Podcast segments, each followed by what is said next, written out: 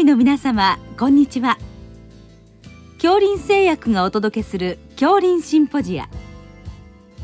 毎週この時間は医学のコントラバシーとして一つの疾患に対し専門の先生方からいろいろな視点でご意見をお伺いしております。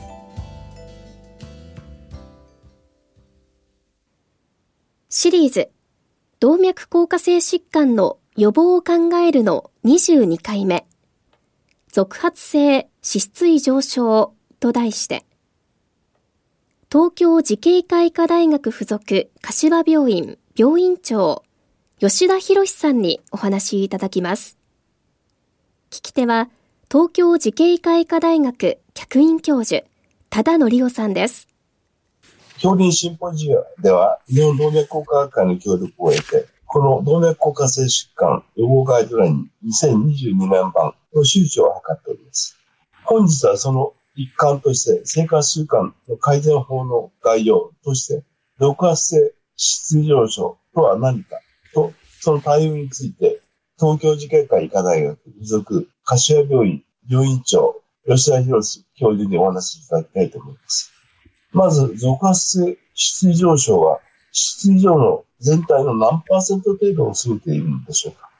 はい、えー、非常に大切なことであります。えー、脂質異常症といっても、えー、何らかの原因で、えー、起こしてしまう。例えば、甲状腺機能低下があって、コレステロールが高くなってしまう。こういったものを続発性脂質異常症と申しますが、えー、これが大体脂質異常症全体の30ないし40%ほどが、その続発性脂質異常症に当たるとされています。実際的に血清質異常の患者さん、いろいろ送られてきたり、また先生方ご自身が見つけることもあると思うんですけども、治療を始める前に、質異常症がなぜ発症したかを考えると思います。先生のご意見としては、この点に関しては、今もお話しいただきましたが、再度ご意見いただきたいと思います。はい。えー、脂質異常症の確定診断に至っては、えー、どのような原因で脂質異常症になったのかということを確認していく必要があります。例えば問診だとか、必要に応じて臨床検査を行いながら、その他の要因があって脂質上昇が発生してないかということを見ていくわけです。例えば先ほど少し申し上げました甲状腺機能低下症。これがあった場合にコレステロール、LDL コレステロールなどが高値となりますが、えー、それを確認せずに通常の脂質異常症の治療を行い、また必要に応じて、えー、スタチンなどの薬物治療を行った場合に、えー、コレステロールが下がると同時に合わせて何らかの有害事象例えば筋肉の痛みだとか肝機能障害だとかそういったことが起こってしまうそういうリスクがあります。そういったことを前もってしっかりと捉えるためにこういったその他の原因に基づく続発性脂質異常症あるいは二次性脂質異常症といいますがそういったことを捉える必要があるすなわち患者さんを的確に治療していくためにはあそういった原因をしっかりと確認するということが大切なわけです。私もそのようなところに注意しながら取り組んでいます。はい。えー、水上昇はもともと生活習慣病の一つとも言われておりますように、多くの生活習慣の破綻が質異常症の優位となる同時に、いくつかの疾病、今先生がお話しいただいた甲状腺機能低下症など、こういったものは質異常症を伴うことがあります。一方、ある疾病のために用いる薬剤などの治療法が、疾病上昇をきたすこともあります。このあたりの事柄について注意点といいますか、本日はその極意がお聞きできればありがたいと思います。はい。えっ、ー、と、まあ今お話があった中ではですね、えー、まあいろんなその甲状腺機能低下症は比較的、例えばそれは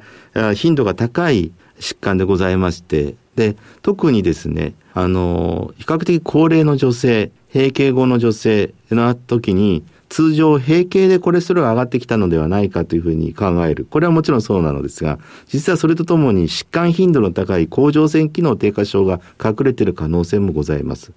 まして、あの、若い世代の甲状腺機能低下症の場合は、あ見た目、甲状腺の主題などが、あの、はっきり見えたりしますが、高齢になってからの場合に、時々それが目立たないこともあり、その辺あたりをちゃんと疑うというふうな気持ちがないと、意外としっかりと捉えることができないということも、まあまあありますので、気をつけていただきたいと思います。まあ、それ以外に、例えば今、あの、お話の中にありました、お薬によるえー、それに伴って、えー、脂質異常症が発生することもまあまああります。最近はまたいろんなお薬が出てきておりまして、様々なあの脂質異常症が見られることがありますが、例えば HIV のお薬の中で、プロテアーゼ阻害剤の HIV のお薬は脂質異常症を起こしてくる。とりわけ中性脂肪が高くなったり、HDL が低くなったりすることが多いのですが、そういったものもあります。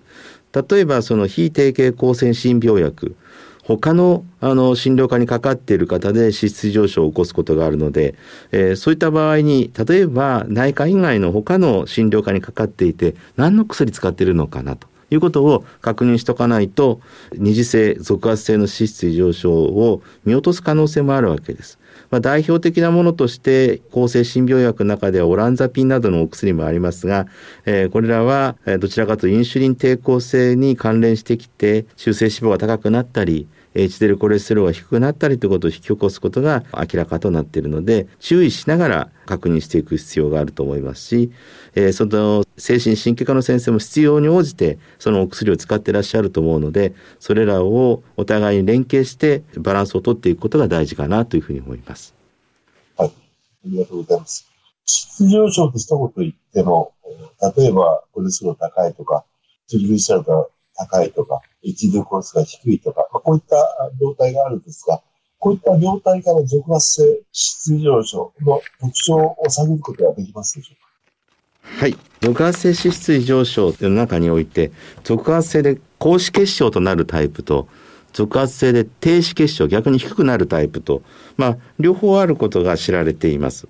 まあ、一般的には、あの続発性高脂血症の脂質異常症の方が目が行きがちであります。まあ、先ほど来出てきているような甲状腺機能低下症などはまさしくそうですし、あるいは腎臓内科の方でよくご覧になられるネフローゼ症候群などは、あの、続発性脂質異常症の中の高脂血症のタイプを示すものであります。一方で逆に例えば続発性低脂血症ということで例えば HDL コレステロールが低くなるような状態も起こりおります。その中には別のコーナーでお話申し上げた生活習慣に関係あるもの。例えば喫煙、えー、喫煙によって HDL コレステロールが低くなることはよく知られていますしまた肥満過体重2型糖尿病などにおいても HDL コレステロールが低くなりますので続発性の低脂血症そういった問題も一部には存在していることを私たちは忘れてはならないとそのように思います。はい、ありがとうございます。えっ、ー、と質上昇の病態から続発性質上昇の特徴を探ることはできますか？えっ、ー、と、脂質異常症の状態から続発性脂質異常症がどこまで確認できるかってなかなか難しいのですが、ただ、あの、中性脂肪が、あの、結構高いなっていう印象を受けた場合に、やはり、まずお酒の習慣がどの程度あるのかなってことを、まあ、しっかり捉えること。まあ、これはどうしても大切であります。で中には、あと先ほど少しお話申し上げた、えー、他の診療科で使われている治療薬、その中にも結構顕著な脂質異常症を起こすこともあるので、とりわけ中性脂肪のコーチが結構有名ではございますけどその際他の診療科でやはりお薬を使っているところがないのかなということを確認する、えー、そういったところだと思います。はいありがとうございます。えー、続発性脂質異常症というわけでありますけど元となる疾病治療に用いる薬剤との関連性も教えていただきたいと思いますし元となる疾患を治療してもなかなか質異常症が改善しないこともまま経験します。こういう時はどうすればよろしいんでしょうか？はい。非常に大切なことだと思います。あの今お話がありましたように促発性脂質異常症これはやっぱり原疾患の治療を十分に行うことが原則でありますけどもおっしゃる通り一部にはなかなかうまい具合に脂質異常症が改善してこないってことがあります。もともとの原病の状態を、まあ、あの改善しつつ必要に応じて薬物治療を行っていくということが求められてくるかなと思います。まあ、その際、えーまあ、しっかりとした食事療法などの生活習慣の療法ですね。これもしっかりと同時並行でやっていく必要があることも私たちは忘れてはならないと思います。はい、ありがとうございます。最後に質問となりますが、例えば日常治療中に急に血清質に変化が生じて、えー、検索すると多発性骨髄腫などの血液疾患や肺がん、胃がんなどが見つかることも経験します。また COVID-19 感染症では HDL コレステロールが低下し、低 HDL コレステロールが COVID-19 感染症を悪化させるなど血清質はさまざま体の調子を反映する鏡と感じております。先生のご見解はいかがでしょうか？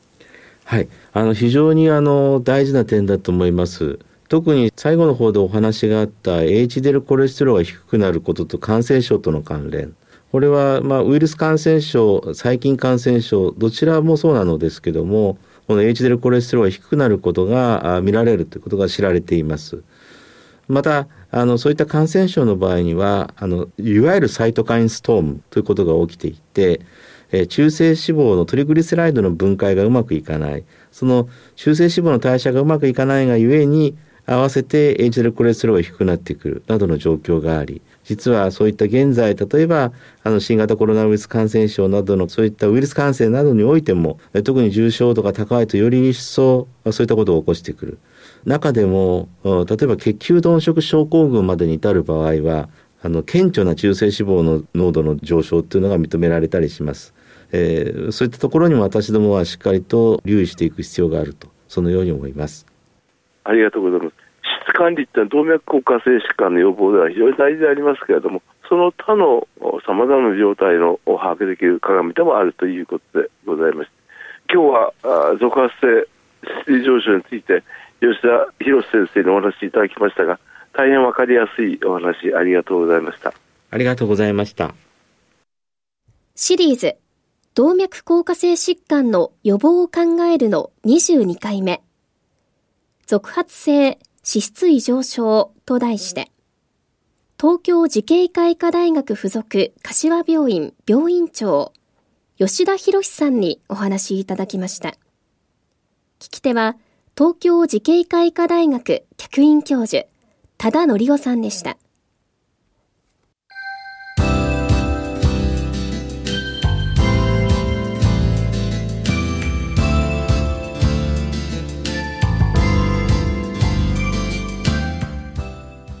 それでは恐林製薬がお送りしました恐林シンポジア。